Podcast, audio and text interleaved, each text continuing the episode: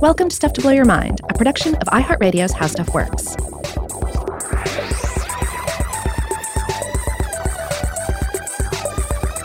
Hey, welcome to Stuff to Blow Your Mind. My name is Robert Lamb. And I'm Joe McCormick, and we're back to talk snakes. It's Snake Talk.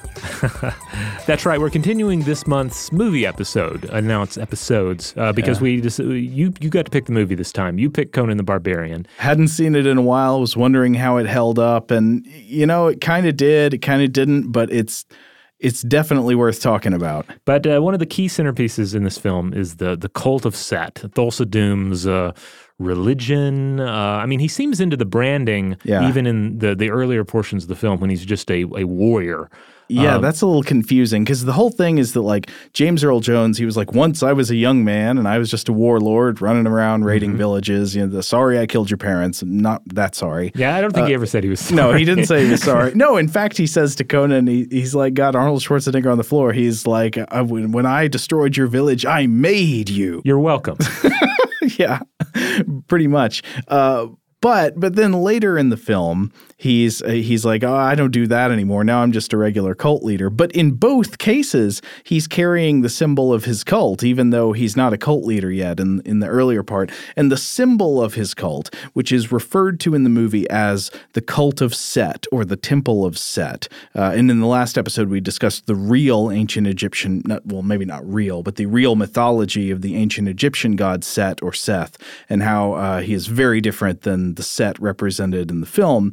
But the cult of Set in the film has the symbol of the two-headed snake, uh, with with the two heads facing off against each other. Right. I mean, maybe part of it is that just even though his approach to life changed a little bit, he just always had great branding. He always Or- loved snakes. Yeah, or certainly he just maybe just took up the the uh, the emblem at some point. There was a pre-existing cult of Set. I mean, certainly that would if you're creating a cult leader. I mean, some cult leaders create their faith wholesale uh, from from new parts, but uh, for Most the most don't, part, yeah. for the most part, they're depending on something that came before and just inserting themselves into it. That's exactly right. I mean, in fact, I, I can scarcely think of a cult that doesn't draw on some existing mythology. I mean, uh, uh, you think about the Heaven's Gate cult. I mean, that was in a large part based on like UFO mythology and existing Christianity. Even if you look at like the the Raelians or Rylians, one of the the UFO religions, they're, the the guy who founded it has this whole book going through like the books of the Bible and all this, talking about how it's actually all about alien encounters and alien technology. It's basically an ancient aliens religion. Yeah. So the emblem for the, the Temple of Set in this film, he has this this really cool logo actually that it's like uh, it, there are two different versions of it. You kind of see uh, one is like on the, the like the staffs and the, the armor that they carry, and then there's this like simple uh, simplified logo, uh, but it's a- a snake with two heads, a head on each end. Like a like the head of the, the snake is a snake head, and the tail of the snake is a snake head. Yes. and they're they're rising against each other, and in the background there is a sun. And in fact, it's a plot point in the film because Conan and his friends go around looking for Thulsa Doom, played by James Earl Jones, by asking about this symbol. It's like, have you seen this symbol anywhere? That's how they they, they initially connect with him. So it should come as surprise as a surprise to nobody that the idea of a snake with a head on each end predates this film. uh that you know that this this is something that uh, that we can go back uh, in in time and and we can find examples of in uh, in, in in the, the human use of symbols. Right. Now, you might be thinking about other existing snake symbols that are a little bit different. You might be thinking about the Ouroboros, Right. where a snake is swallowing its own tail, but that's different than two snake heads facing each other. Right. Though I mean, in the Ouroboros' defense, we usually don't see the tail because it's in his mouth. Who's to say there wasn't a head on there?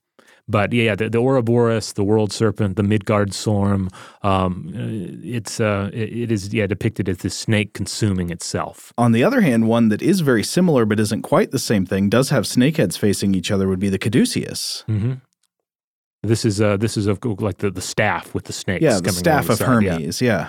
Yeah. So uh, what we're talking about here is the uh, the amphisbaena, and it's uh, it's a name that's derived from the Greek uh, to go both ways, Mm-hmm. because the idea is that it's a snake that can move forwards or backwards with ease. The one thing I've read is that snakes that just have one normal head and a normal tail can sometimes slither backwards. Like I, I was reading a book about how uh, the author observed that coral snakes seem to be able to slither backwards just fine. Right, and uh, so I mean, of course, in all of this, you're talking. We're dealing with something on one level. There's the the symbolism level of it, right? Like, what does the idea of a snake with two heads mean? How does it?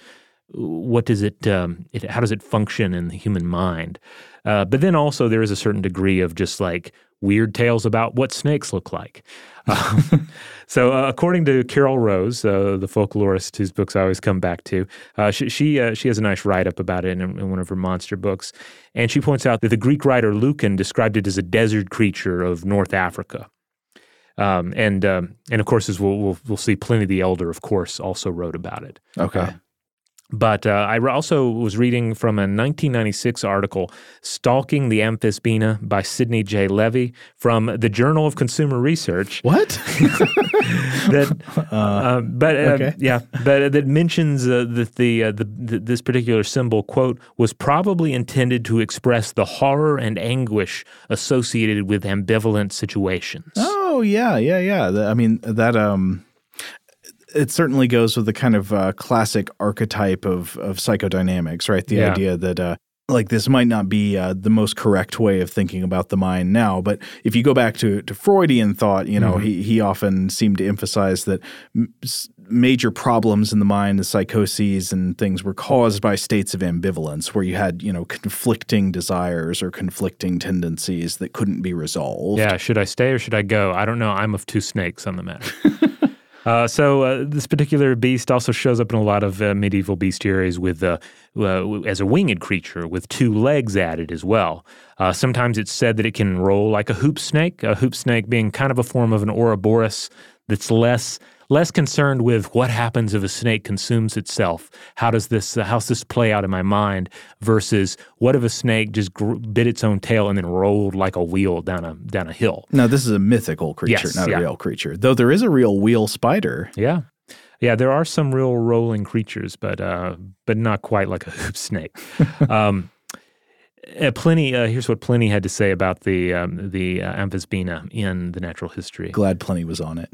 The amphisbaena has a twin head, that is one at the tail end as well, as though it were not enough for poison to be poured out of one mouth. uh, because that's another aspect of it is is that the creature is supposed to be like any mythic serpent. It's uh, highly venomous, and so maybe the idea is it's just so venomous that one head's not enough. It needs two heads for all that venom. Uh, then likewise, there there are accounts of how you can use its dried skin to say treat uh, rheumatism. Uh, uh, so there's you know there are all these different stories about it, and it reminds me a lot of the our, of some of the things we were discussing about the basilisk. Mm, okay. Now Rose writes that while exaggerated, uh, she thinks it was likely based on some real venomous reptile in the Libyan desert, perhaps one that was uh, capable of slithering in either direction. Which, uh, as you said, that's not Some real snakes can yeah, do. not that impressive. But if you didn't know that, it's kind of like if you don't know that horses can lay down and then you see one laying down sleeping and you're like, whoa. And then you start reporting, you're going to call it Pliny immediately, right? And tell him. or the other possibility is that, is that it's a snake that seemed to raise its tail, tail like a head when it was threatened. And we'll come back to, to that because uh, there are some potential um, um, examples of that for sure. Uh, then there are, you know, if we look outside of Western traditions, we also see double-headed serpents in the Aztec tradition. yeah. Yeah, uh, with a with a you know, there's a particularly interesting 15th or 16th century turquoise example that I'm sure everyone's seen photos of. There's a there's a particularly uh, nice example of this in the British Museum. Uh, this this turquoise uh, uh, serpent creature uh, with this uh, like almost bear-like head on on either end and it's uncertain exactly what it's depicting. So, uh, you know, the, the idea may be that this is just representing that serpentine rebirth that we've talked about. So, this is not so much a snake with two heads, but that it's a snake emerging from itself, from its skin. It also may be, well be related to uh, uh, Quetzalcoatl, which we uh, we did an episode on talking about um, uh, the, the importance of the, the, the, the plumed serpent in, uh, in uh, Mesoamerican religion. And uh, and we should also point out that that particular god, like a, there, there's a snake god that is certainly far removed from anything Thulsa Doom represents. No, thoroughly non-doomy. and then uh, I also read that it's po- that, that it's possible that this is not like clearly uh, may- maybe an Aztec creation, but maybe it's a creation of the Mex the Mixtec people. Um, so you're go- you're ultimately going with with perhaps several different degrees of separation between uh, the people who originally um, dreamed up and created this work of art versus those certainly who now possess it. So obviously, the next question is: Are there two-headed snakes in real life? Oh, yes. Yeah, the answer is clearly yes. Two headed snakes of a certain kind, I will say, absolutely do exist and are pretty regularly captured or bred in captivity. It seems like maybe uh, once every couple of years, herpetologists come across one new and interesting case of this that blows up in the media. I think they probably get discovered more often. It's just only sometimes do they really catch fire on the internet. But yes, there are pretty frequently cases of two-headed snakes known as dicephalic or polycephalic, meaning, you know, two heads or many heads, from species like ladder snakes, copperheads, king snakes, uh, I've read about in all those species and others. And these snakes generally have two heads, both growing from the neck end of the body. There is no species of snake that is regularly like this. Rather, this is like this is not an adaptation or evolutionary change. It's a developmental anomaly. It occurs the same way that most other conjoined twins do when an embryo in, in utero splits into twins, but it doesn't split all the way, leading to embryos that continue to develop while remaining attached in some way. That's right. And if, if you want some more information on conjoined twins, uh, we we actually discussed this in our, our, Halloween episode, one of our Halloween episodes last year, the Tales from the Crypt episode. Uh, because of course there's a Tales from the Crypt episode. There's more than one actually oh, that, that, involves treats con- that in an insensitive yes, manner. But so yeah. so we yeah we use that episode as, a, as an excuse to like all right let's let's put aside the trash because let's face it, Tales from the Crypt is ultimately a, a, a trashy show. Mm-hmm. But let's set all that aside and discuss like you know what the actual science is. Yeah. And so we went through all the various forms uh, that occur. And so yeah, this this occurs in all kinds of animals. And in the cases I've read about, what happens with snakes is you've got two heads that are side by side, both extending from the neck at, at different. Um, sometimes there will be different amounts of like uh, length of the body that that are separated. Mm-hmm. Sometimes the heads are very close to each other. Sometimes they've got significant amounts of of separate neck, but they they share connections usually to the top of the alimentary canal. Um, but the, the question would be here: What about a snake with a head on both ends of the length of the body, like in Thulsa Doom's standard for the cult of Set? It, could there be a snake that's got a head for a tail? Well, we already mentioned that Pliny the Elder um, discussed one, mm-hmm. and, uh, you know we don't have Pliny with us any any longer, but we do have the Daily Mail. Oh. and uh, and so I was I was looking around, you know, for doing various searches uh, for two headed snakes, and I found an article from September twenty third, two thousand twelve, uh, by Daily Mail reporter titled, They Both Seem to Control It. Family finds snake with two heads, one on each end of its body. Okay. And so this all uh, seemed to have happened in South Carolina. And it was originally reported by Fox Carolina, presumably its Fantastic uh, Beasts news beat, uh-huh. uh, news desk. And it was, a, it was identified by the local high school's biology department as a rough earth snake. Uh, and you look at these pictures; they're not you know super clear, um, but there was video. There was video at some point, but the video I couldn't find. Actual oh, I watched the, watched the, video. I'll talk okay. about it in a second. All right, good because the yeah the video footage I found had been removed as as had the uh, like I was getting a 404 on the original Fox uh, uh, reporting, but. Uh, the, the article was was pretty fun. My favorite line from it was quote but while the snake pulls itself in opposite directions, young Savannah and Preston are also pulled in different directions on what to name the snake. That's right. One of them wanted to name it Billy Bob. Yeah, and the other said Oreo. Right. Um,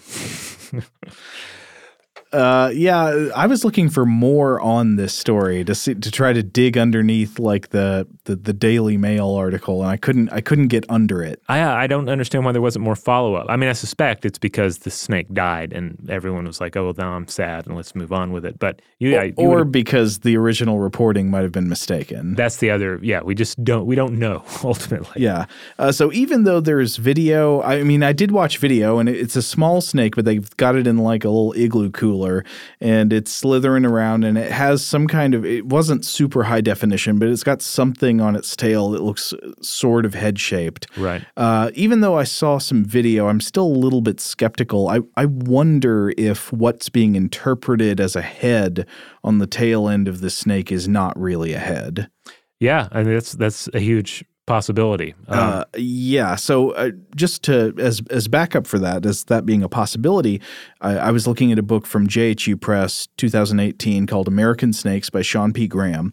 Uh, and just as a side note, before we get to the thing that I, I went to this book for, as a side note, there's a part I found where the author is describing strange defense strategies that snakes employ, uh, and this unrelated one is called cloacal popping. oh, okay. So sometimes, uh, have you read about this? No, I mean if you tell if you'd asked me what cloacal popping was, I would assume it's like the hottest new dance uh, number that I'm not familiar with.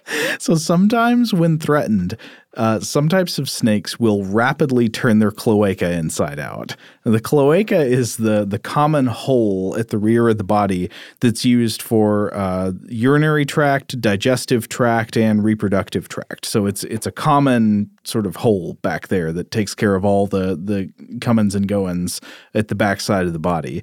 So when these snakes get captured or handled or encounter some kind of menace, they will sort of suddenly vigorously poop out part of their own rectum, basically. It's not a rectum, it's a cloaca, uh, which produces these popping or squishing sounds, which are vaguely audible to us. Uh, it's not known what adaptive purpose, if any, this has. But there's your fact of the day cloacal popping. Okay, a little extra there. Okay. But also, the, the reason I was uh, reading about this is that I was looking for examples, and this is absolutely true, that some snake species have a defensive strategy that's known as automimicry, which involves having a tail that looks like a second head. And examples of this include the rubber boa, which can use its tail hmm. as a decoy head if it's attacked. Like if this snake is attacked, you if you've seen pictures of the rubber boa, you might have seen it not just coiled but sort of tied up in itself like a knot. It'll you know be a jumble. Mm-hmm. And while it's in this tangle it will raise its tail up as if it were raising its head up and allow whatever is attacking it to attack its tail while it you know the real head is defended under the coiled body and perhaps searching for an escape route Right. And so th- in this, it has a lot in common with various other animals where the idea is if a predator is going to attack you, draw their attack away from the. Um, the more sensitive parts of your anatomy. Yes. Draw them away from from like your brain or your torso. Get them towards the tail. There are some creatures that even practice something that's known as autotomy. Oh, yes. Where Yeah. they will like release their tail sort of as a distraction or a gift to the predator while the rest of them can escape. Yeah.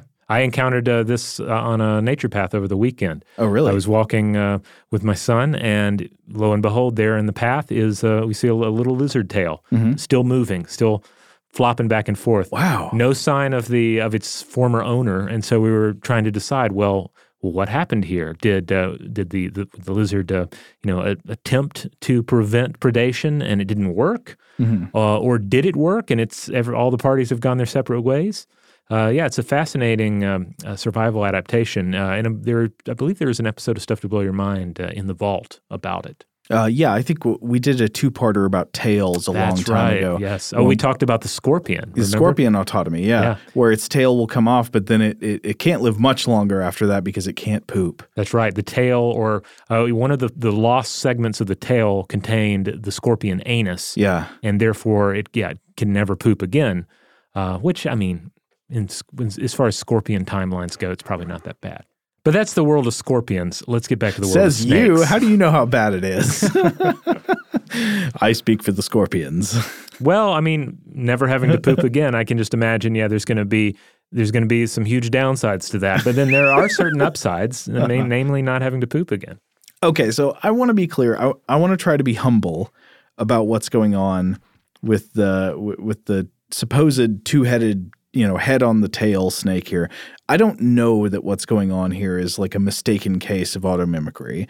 I I just will say that I'm not yet convinced that this is really a snake with a head on both ends. It seems a little hard for me to imagine exactly how that happens. Like, where is the cloaca for Yeah. one thing? Is it in the middle of the snake? Will the two heads go out from each side? Uh, all the snakes, all the snakes where we have confirmed accounts that like are really well documented that I could find are where the heads appear at the same end. And so I'm, yeah, I'm, I, I'm skeptical about this. I am not yet convinced that this is for real.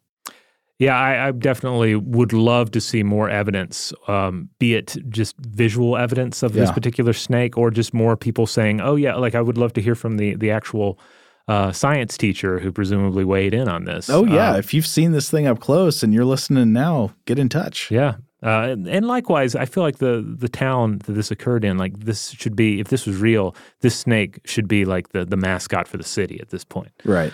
Um, so yeah, talking Pulling itself into. Yeah. Uh, so- but but anyway, to, just to, to get back to the, the broader subject of uh, uh, polycephaly or having two heads in uh, the, the serpent world, um, it's rare, but it does seem to occur. It, it seems to occur more in the snake world, but it's really hard to say for sure because such specimens they tend to die fast in the wild. Yeah, I've seen it speculated, but not known for sure that it happens more often in snakes in captivity than it does in wild snakes. Uh, but we th- that's not something that's known. It's just kind of a possibility. I found a 2012 paper in the uh, Bulletin of the Chicago Herpetological Society titled Two Headed Snakes Make High Maintenance Pets by Van Wallach.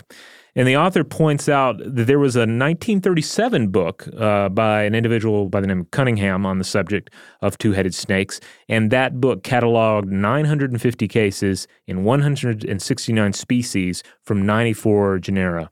And um, the author here writes that currently, and this is 2012 currently, uh, there were 1,350 known cases, 191 species in 103 genera.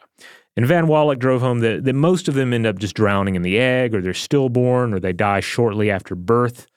But if they uh, if, if they do survive, uh, one of the things is, and this is the key to the title of the paper, they're difficult to care for. Yeah. They require extra assistance in in uh, you know in eating. They need extra assistance even when they shed their skin, uh, but they can survive in captivity in some cases. Yeah, uh, but they do encounter all kinds of problems to survival. I mean, there are good reasons you don't usually come across them alive in the wild.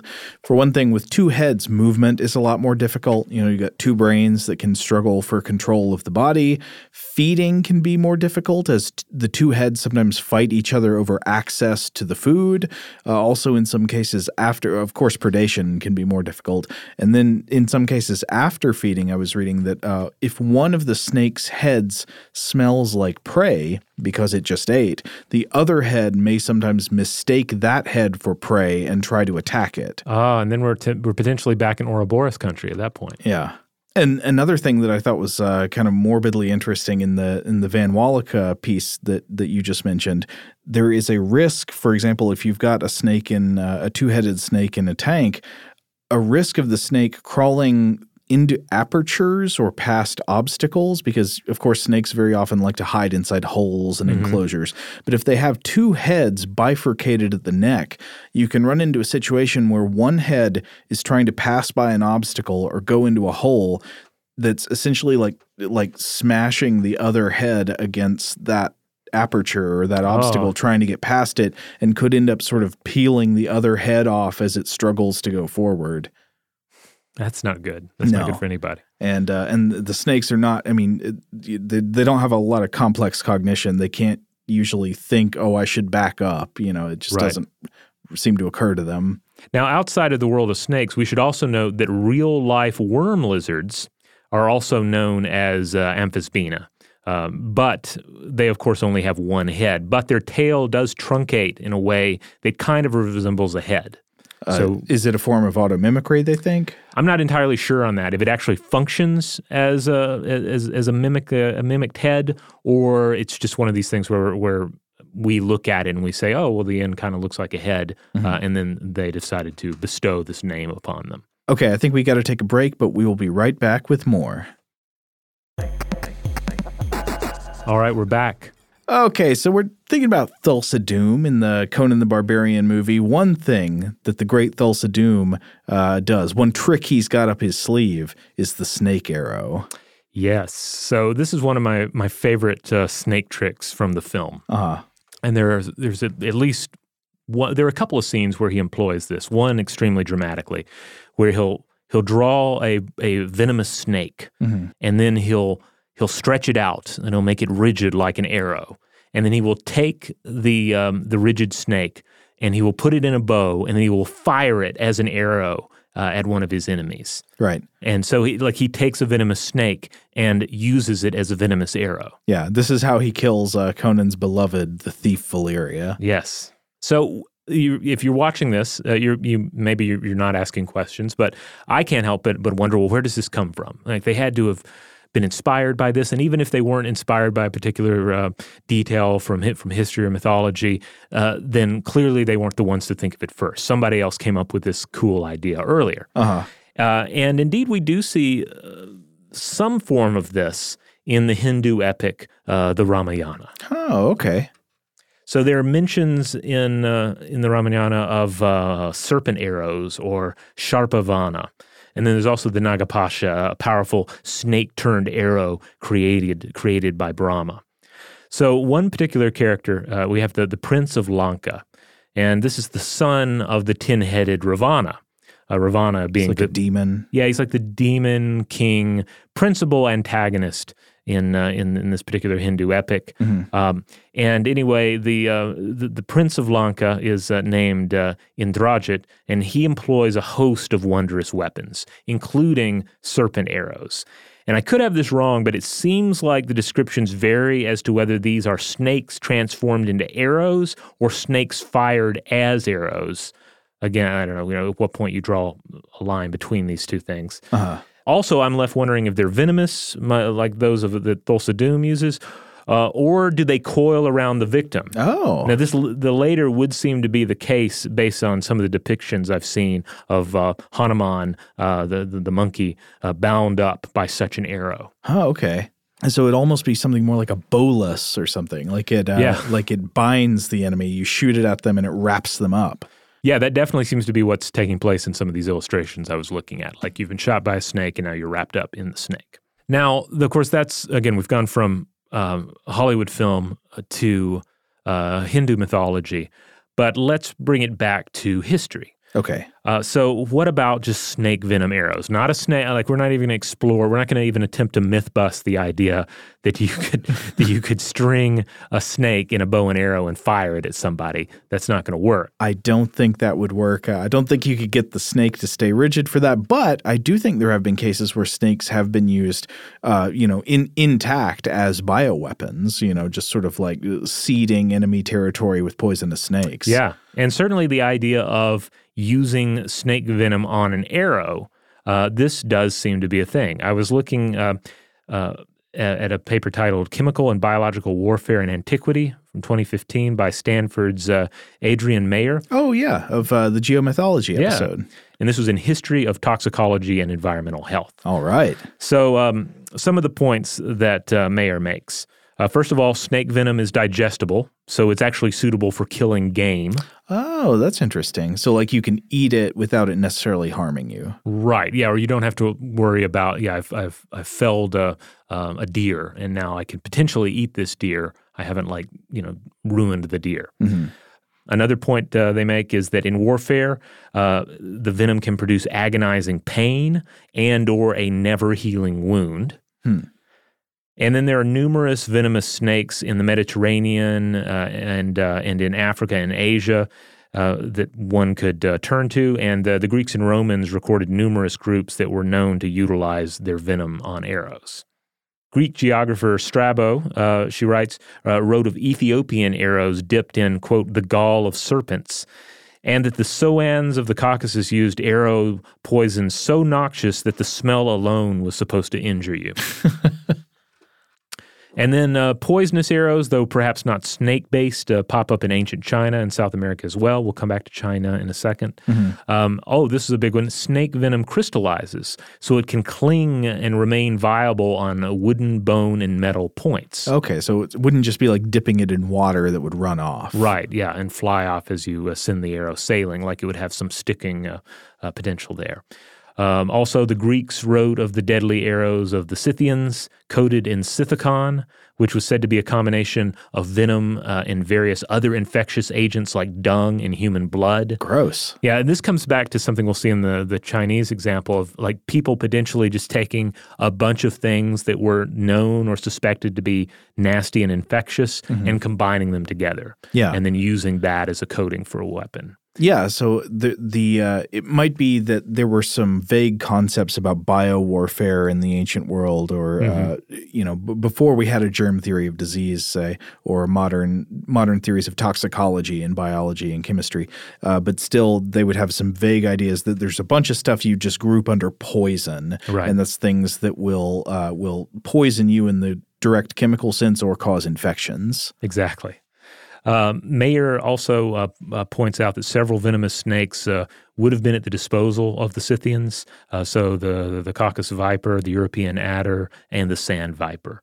Uh, Alexander the Great, according to his campaign historians, encountered snake venom weapons in the conquest of India, uh, specifically in Harmatelia in modern day Pakistan.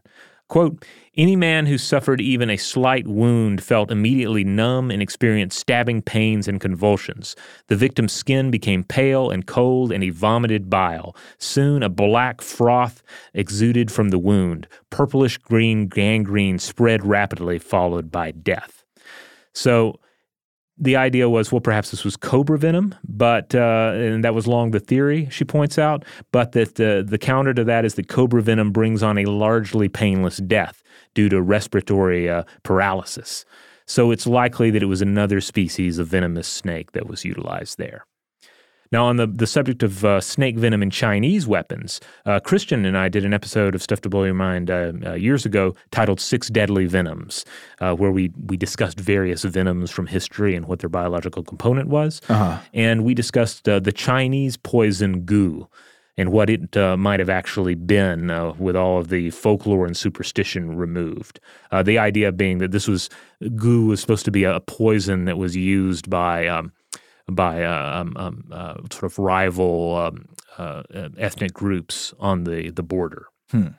And so, uh, But uh, doesn't doesn't the the idea of gu also has connotations of like decay or something? It yeah, well, they're they're kind of two different. They're it's it's kind of becomes a complex topic because it's you can sort of view it as being a poison that was utilized by a foreign adversary, or it's kind of like an aspect of their foreignness. It gets kind of complicated, and we we certainly give it more of a a robust treatment in that episode. But one of the main sources we, we turned to on that was the uh, the Miao and Poison Interactions on China's Southwest Frontier by Norma Diamond, published in a 1988 edition of uh, Ethnology. And um, this was yeah, this was said to be a poison used by the Miao people, one of China's uh, China's 55 ethnic groups, mostly in the mountains of southern China. And um, the Gu folklore of the Tang dynasty from around 618 CE onward took a couple of different forms. Uh, one was that it was just a quasi magical poison created by sealing five different poisonous creatures together in a jar and keeping it in a dark place for a year. So you throw in a snake, a centipede, the toad, the scorpion, and the lizard, Oh no. and you just let them duke it out in there until there's only one survivor, and then that survivor dies. And then when you open up the jar, bam, you got some poison. it's like the doomsday of poison. Yeah. Um, but in, in terms of figuring out what an, the actual poison might be, like if there if there's a real poison that was utilized by by this uh, group of people, you have to ask, well, what what was it really? Where were they getting it? Where they, they weren't really creating a magical poison. But if we set aside all these supernatural ideas, um, you know, there are various theories that arise, but uh, one of them is that there were poisons uh, uh, that were used in hunting uh, by the Miao. There was the, you know, the, the sap of a particular tree, uh, but also sometimes they would mix this sap with snake venom, and it was widely traded in the area around Nanning.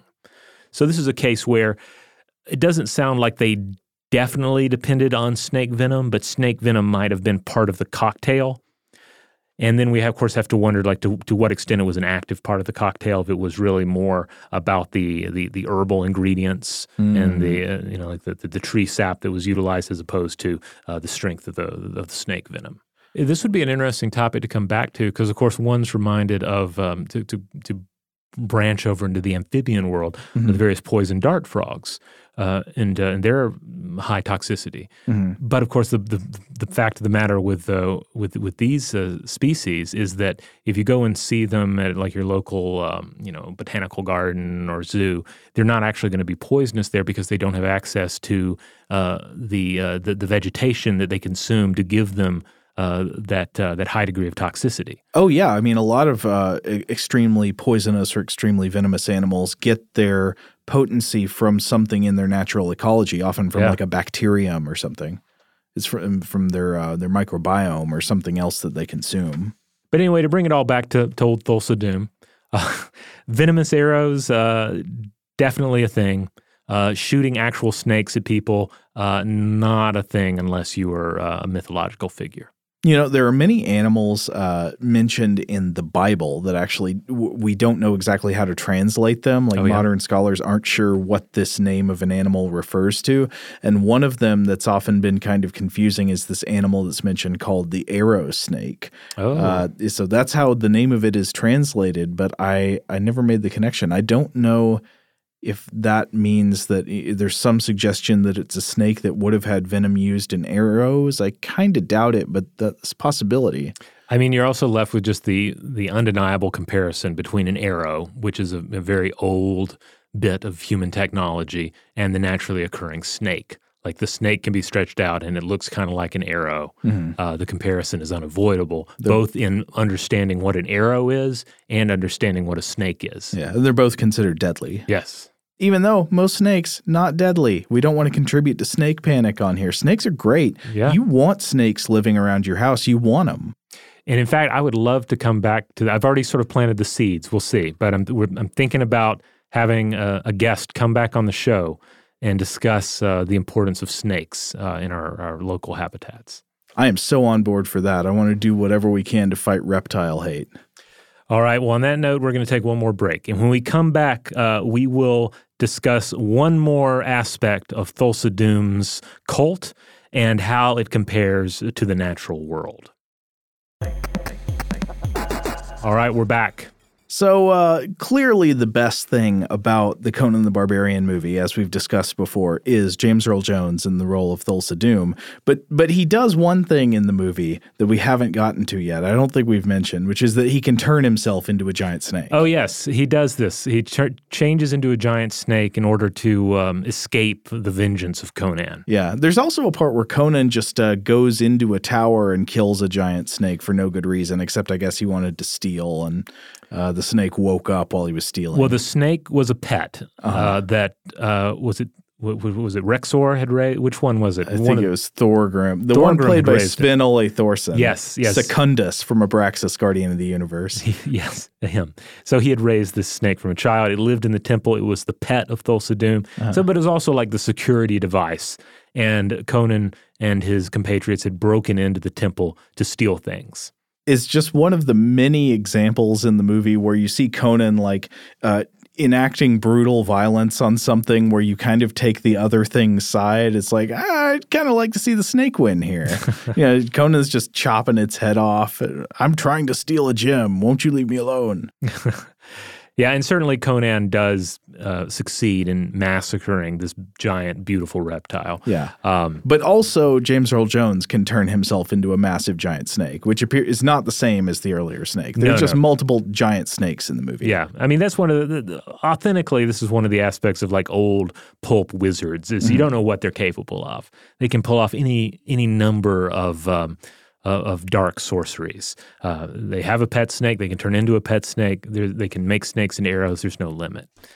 But it leads to the, the, the unavoidable question like how big do terrestrial snakes get? How big have they gotten in the past? Is there anything in the world today as big as the snake we see in the Temple of Set? And if not, was there ever anything that big?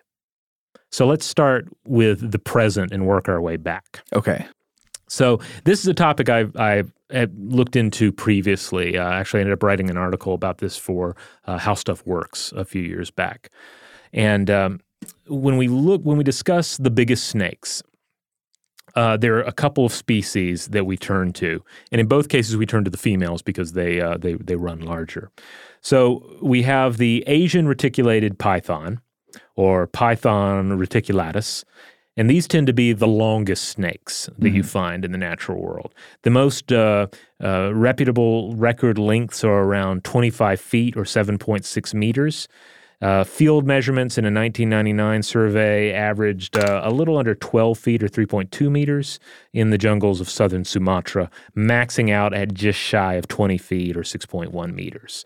Um, and uh, then in South America, we have the green anaconda. Ah, okay. This would be of the movie Anaconda yes, fame. to bring in another, uh, another uh, giant snake movie. Another great cheesy uh, cheesy action movie. Yeah, the one that it ends up eating uh, uh, Jon Voight for a while. For a while. Speaking of films I loved when I was younger and mm-hmm. recently went back and revisited, Anaconda's another one. Yeah. Yeah. I, I loved that when I was a kid. I, I went back and watched it within the past couple of years, and that is a great cheesy creature flick. It is worth a watch. Now, is the creature in question uh, the giant snake or Jon Voight? Because he's the oh, villain oh, of both. the piece. Yes. Uh, Jon Voight in it is, is also speaking of like like actors who go whole hog, who just like go over the horizon with their villain performances. Uh, Jon Voight's doing it in this movie. He's got this accent that who knows what it's supposed to sound like. He's like a he's playing like a South American Dracula who hunts snakes. It's just amazing. I need to see that one again. So yes, if you go to South America, you'll get the green anaconda, and these tend to be the more massive of the two species here. Uh, larger females typical rate, typically reach lengths of 9 feet, 2.7 meters, and they weigh upward of 200 pounds or 90.7 kilograms. Up to 29 and 32, 32 foot lengths have been considered possible by experts. So this tends to be when you get into arguments about what's the largest living snake. Uh, you know, you're going to have people that are on team reticulated python, and you're going to have people that are on team green anaconda. Mm-hmm. If you go to a zoo uh, or a reptile house and you happen to see uh, uh specimens of both species, uh, you, you could probably make a case for either, depending on how large the individual is. And also, in either case, there are also wilder stories and even some photo evidence of skins uh, that suggest larger creatures. So it might be just a reported sighting, or someone said, Look, here's a picture of the skin we got from this snake. Uh, the, the problem in these situations is that snake skins, once they've been removed from the snake, may be stretched out a bit. Oh, so yeah. not only you can stretch your story and you can stretch your physical evidence, and it becomes um, harder to lean on it. Hmm. Um, but to just give an idea about the uh, about the, some of the crazier sightings. Uh, in 1923, uh, Fritz W. Up de Graff reported seeing a 50 to 60 foot or 15 to 18 meter green anaconda. Hmm. And that's one that I, I've seen the experts, they really kind of roll their eyes at that one. But that's so that both of these are cases where those giant snakes, those are impressive creatures. If you get to see them uh, at any kind of a reptile house, or certainly if you ever get to see one in the wild, like that's that's impressive but they're not as big as the as the giant snake we see in Conan the Barbarian. To find something that big, we have to go back in time. Uh, you know, not to the Hyborian age. Yeah, yeah, we have to go well past the time of high adventure. uh, we have to go back 60 million years. Uh, uh specifically, we have to go to uh, uh, what is now known as, as, the country of Colombia, and we have to go to the Cerrejón rainforest. And that is where we will find the Titanoboa. Titanoboa. Yes. Uh, and this is a this is a creature that's received a lot of press. Mm-hmm. Uh, there've been a lot of there's some cool artwork that was created with uh, uh to go along with the studies about the Titanoboa and the fossil evidence that uh, that informs us about its size. But uh, this was an impressive serpent. This was this was kind of a, a very you know, like a hot box jungle environment, mm-hmm. and that's one of the reasons that this serpent could reach such a size 60 million years ago. the temperatures there uh, probably an average yearly temperature of 86 to 93 degrees Fahrenheit or 30 to 34 degrees Celsius, far hotter than modern tropical rainforest temperatures. And and the size of this creature was impressive. University of Florida paleontologists estimate its ta- tip to tail length at a whopping 42 feet or 13 meters, and it would have had a crushing it would have had a crushing weight uh, of more than a ton. Wow. So this uh, particular species, Titanoboa, would definitely uh, be able to stand in for that giant snake we see in Conan the Barbarian. And don't you lay a finger on it, Conan. Don't you hurt this snake. It is a wholly blameless creature. it is, uh, it- you know, whatever your feelings are about Thulsa Doom and his awful death cult, um, which granted is an awful death cult, uh, you know, we can't blame that on the snake. Why don't they look?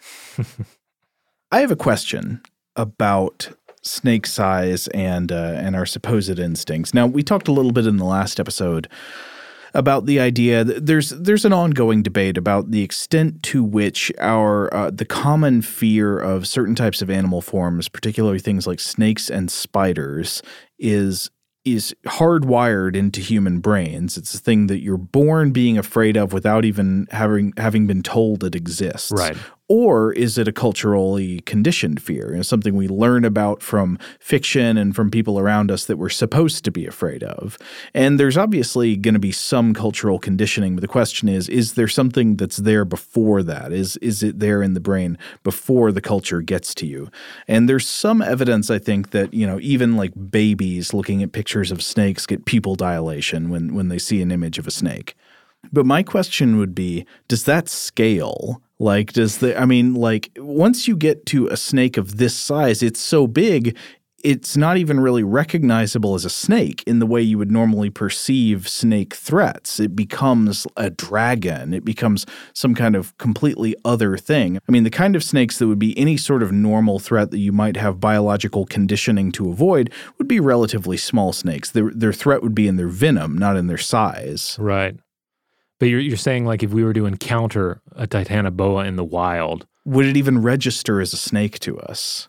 Hmm. Well, I think on on one level, you know, yeah, it wouldn't have to. Like I, I think there is something.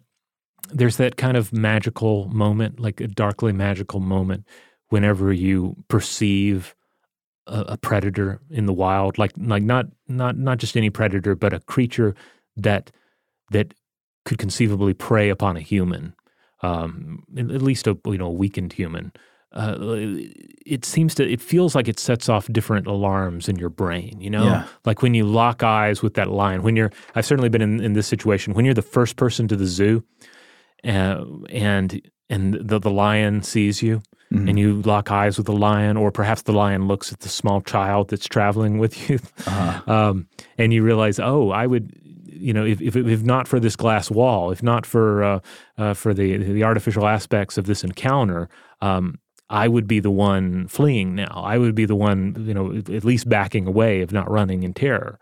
Uh, so I I feel like that would certainly kick in Yeah. if you were to encounter the Titanoboa. Yeah, I guess uh, I'm not saying people wouldn't be afraid of it w- with good reason. I would I think they wouldn't say eek is the is the difference. Yeah. They wouldn't say eek a snake. They would say, oh my god, a snake. But I guess humans and the Titanoboa never existed at the same time, Right. so there'd be no reason to have this kind of conditioned fear. Yeah, I mean, the the closest would be, you know, any degree of conditioning that might come from being around, um, you know, green anacondas and reticulated pythons. But that's a different, that's a different level of. That's totally not the same thing as the danger of a venomous snake, where I could conceivably accidentally um, uh, wind up bitten by the snake.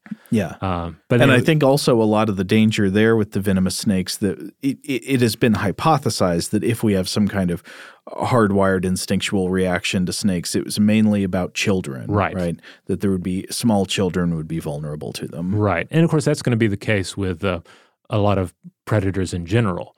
You know, the the wild cat that is not a danger to an adult human could be a danger to a small child. I mean, definitely that's the case even with modern day uh, uh, crocodilians. Oh, but there are also there are definitely crocodilians that are a danger to adults. Yes, yes, but uh, but but even you know more so so to a diminutive human. Yeah. Well, I'd just like to wrap up today by saying I'm on Thulsa Doom's side. I would join his cult. I would take his side against Conan and his evil friends. And uh, yeah, there's where my loyalty is. Okay, even even though just to be clear, they do practice cannibalism. That's Yeah. firmly established. I don't know, you know, Big cannibal cannibalism stews. here and there. All Get to right. hang out with Sven Ole Thorsen, you know. Yeah, yeah. There does seem to be a certain amount of just hanging out and chilling uh, in the temple Set. Flesh is stronger than steel. That's right. That's what he tells us. All right, so there you have it. Um, again, we set out to do one episode. We had to break this one into two, but I think it was worthwhile because we got to explore a few things that I, I don't think we would have necessarily ever covered on the show had we not been prompted by Thulsa Doom's teachings. Uh, likewise, we get to highlight some areas we might come back to in the future, uh, you know, re- related to uh, the study of, of serpents.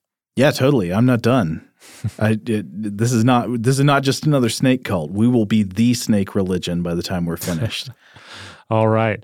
Well, uh, in uh, in the meantime, if you want to check out other episodes of Stuff to Blow Your Mind, you want to check out those past movie episodes that we've done: Highlander 2, 2001: A Space Odyssey, The Dark Crystal. You can find them all at stufftoblowyourmind.com.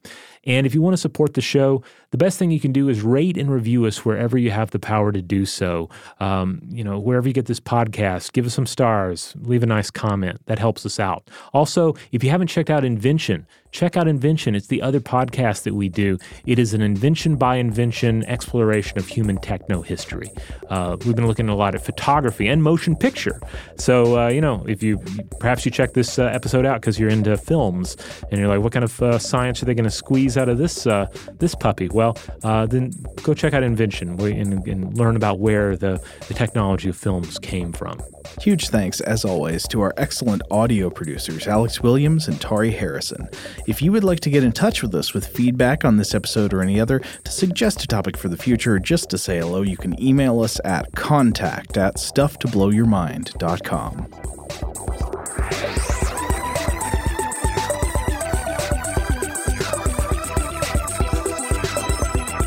Stuff to Blow Your Mind is a production of iHeartRadio's How Stuff Works. For more podcasts from iHeartRadio, visit the iHeartRadio app, Apple Podcasts, or wherever you listen to your favorite shows.